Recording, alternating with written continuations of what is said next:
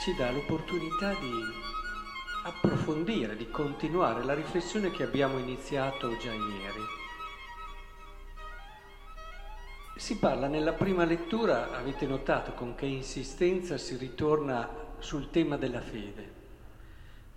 Si parla, certo, sia benedetto Dio, Padre del Signore nostro Gesù Cristo, per arrivare a dire che questa eredità è conservata nei cieli per voi, che dalla potenza di Dio siete custoditi mediante la fede. La fede che ci custodisce.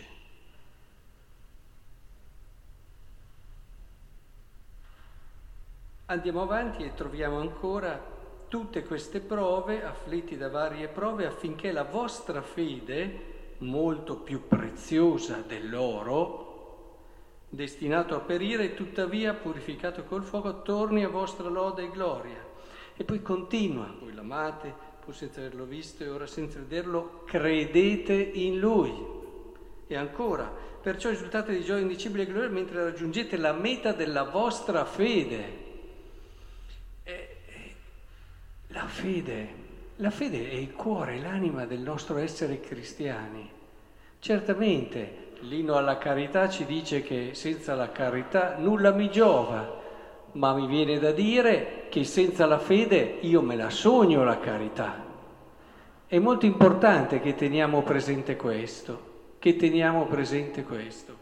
Cioè, eh, la fede è quella dimensione essenziale dell'essere credenti che non ci fa solo aderire a delle verità, ma che permette a noi di riempire il nostro cuore della fiducia nella parola del Signore, di aprire e di lanciare il nostro spirito in quella speranza, in quell'eredità che non si corrompe, di cui abbiamo la certezza proprio grazie alla fede.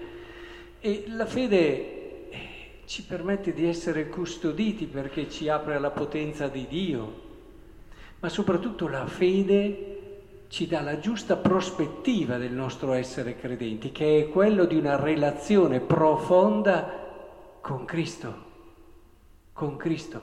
Per questo dico che la riflessione di oggi si pone in continuità con quella di ieri. Il Vangelo ci aiuta a capire bene questo, non so se l'avete seguito con attenzione, cioè questo che si avvicina a Gesù, un tale, si parla di questo tale, gli corse incontro e gettandosi in ginocchio davanti a lui gli domandò: «Maestro buono, che cosa devo fare per avere in eredità la vita eterna?» Dice: «Conosci i comandamenti, non uccidere, non commettere adulterio, non rubare, non testimoniare». E allora lui dice: «Ma queste cose le faccio già». Ecco allora. La fede entra in campo adesso e gli dice, fissò lo sguardo su di lui, lo amò e gli disse: «Una cosa sola ti manca, va, vendi quello che hai, dallo ai poveri e avrai un tesoro in cielo, vieni e seguimi». Attenzione, qual è il cuore delle parole di Gesù? Qual è il cuore? Di lasciare? Vieni e seguimi. Cioè, la fede ci deve portare ad una relazione con Lui, totale e piena. I beni, se sono di intralcio, si lasciano, certo. Ma perché avete mai chiesto a una persona che ama qualcuno, innamorata di qualcuno, se gli costa rinunciare? Quando ti comincia a costare il fatto di rinunciare, vuol dire che tu non sei più innamorato, che non ami più quella persona lì. Quando in una coppia cominciano gli sposi a costare le rinunce, vuol dire che c'è qualcosa che nell'amore si è incrinato, perché quando l'amore c'è, eh, le, le rinunce sono vissute come prove, se vogliamo, perché c'è sempre un sacrificio, magari prove anche non facili, ma come diceva la prima lettura, tutte prove che fanno crescere, che purificano. Come viene purificato l'oro, così anche l'amore viene purificato. E ora è molto importante cogliere che noi siamo chiamati a questa relazione con Lui, vieni e seguimi con Lui, non siamo chiamati ad essere delle persone che osservano i comandamenti, punto. Attenzione! A volte c'è un po' un'idea di cristianesimo, è eh, una persona onesta, una persona brava, eh, è un bravo cristiano. No, mica vero. È una persona onesta e brava. Un conto è, e che poi dopo Dio ne terrà conto, questo è tutto un altro discorso. Ma un bravo cristiano è una persona che ha una relazione con Cristo, lo dice il nome stesso, e, e la fede è quella che dà il taglio al suo essere giusto, al suo essere anche onesto, al fare questo o quell'altra cosa. Questo qui era un tale giusto. E Gesù gli dice, vai, vieni, ecco cosa ti manca per essere un cristiano completo. E ora, penso che sia molto importante riuscire a cogliere questo, perché ci sono delle sfumature che non sempre a volte si riescono a cogliere, però, ad esempio, io volutamente, quando vi ho riletto alcune parti del Vangelo, ho saltato un pezzo che dice, quando lui gli fa la domanda, Gesù gli ha detto, perché mi chiami buono? Nessuno è buono se non Dio solo. La prospettiva di Gesù è interessantissima. Quante volte noi perché ci comportiamo bene pensiamo di essere buoni? Se noi abbiamo una fede che si limita a osservare i comandamenti, state pur tranquilli che ci sentiremo bravi, ci sentiremo buoni, ma non è questo lo scopo del cristianesimo, non è questo lo scopo del fare il bene, quello di sentirti bravo e buono? No. Come anche c'è un'altra sfumatura di questo brano che mi ha colpito tanto, cioè Gesù fa tutto questo discorso sui ricchi e dice eh, quanto è difficile per quelli che possedono ricchezze entrare nel regno di Dio. E i discepoli erano sconcertati dalle sue parole, mi chiedo perché? Quanti ricchi c'erano tra i suoi discepoli? C'erano mica tanti. Eppure eh, è più facile che un cammello passi per la pruna di un ago che un ricco entri nel regno di Dio. Essi, si dice, ancora più stupiti, dicevano tra loro e che può essere salvato. È come se fossero tutti ricchi. È perché loro leggevano, con una, ascoltavano, interpretavano con una prospettiva diversa, non come quella che facciamo noi, ricchi perché hanno tanti beni. La storia ci ha insegnato che non è quella la ricchezza. C'è una ricchezza diversa, quella di sentirsi bravi, di sentirsi buoni per quello che si fa. Io mi sono comportato bene e quindi sono uno giusto e quindi mi merito la salvezza.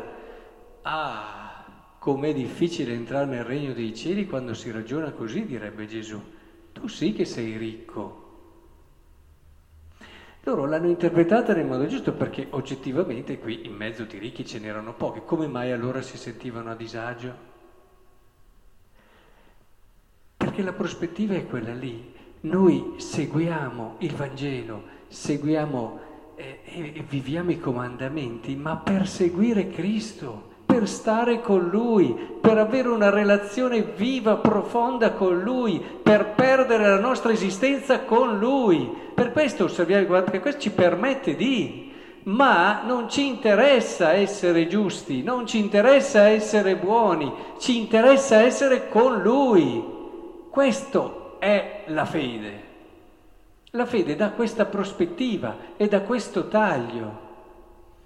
Il cristiano è bello così, ha un riferimento oggettivo, perché non possiamo adesso dire io amo Cristo e poi faccio quello che voglio. Eh, il riferimento è come se uno mi dicesse io ti voglio bene, poi ti picchio tutti i giorni.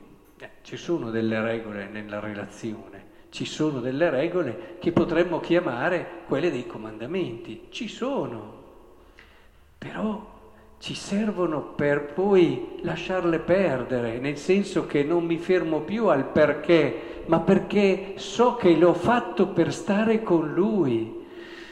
È così facile, infatti, perché anche questa cosa, non so se a voi vi ha colpito, a me colpisce tantissimo. Come mai nel Vangelo si è così duri verso i giudici, coloro che giudicano, verso i farisei che si sentivano giusti? Eh, ripeto spesso che se leggessimo di fila il, il, il Vangelo senza le precomprensioni che abbiamo, eh, lo sentiremmo molto più di, duro con chi giudica che con le prostitute. Provate a leggerlo e ditemi se non avete quell'impressione lì. Con questo non dico che la prostituta è una cosa buona, dico semplicemente che a volte non riusciamo a cogliere quella novità bella, ricca che il Vangelo ha portato. Non è semplicemente un comportarsi bene l'essere cristiani, quello si chiama moralismo. L'essere cristiani è un percorrere quella via che ci porta ad una relazione vera e profonda che è ciò di cui ha bisogno il nostro cuore. Tutti abbiamo bisogno di questa relazione d'amore, ce ne abbiamo un bisogno grandissimo. È la verità per cui siamo stati fatti da Dio, ci ha fatti capaci d'amore, ha rischiato la libertà Dio perché vuole una relazione d'amore con noi. È il rischio più grosso che sia mai stato fatto in tutta la storia dell'universo, quello che ha fatto Dio, ci ha dato la libertà e lo vediamo che è un rischio, eppure, eppure l'ha rischiato perché sa e perché desidera una storia d'amore con noi.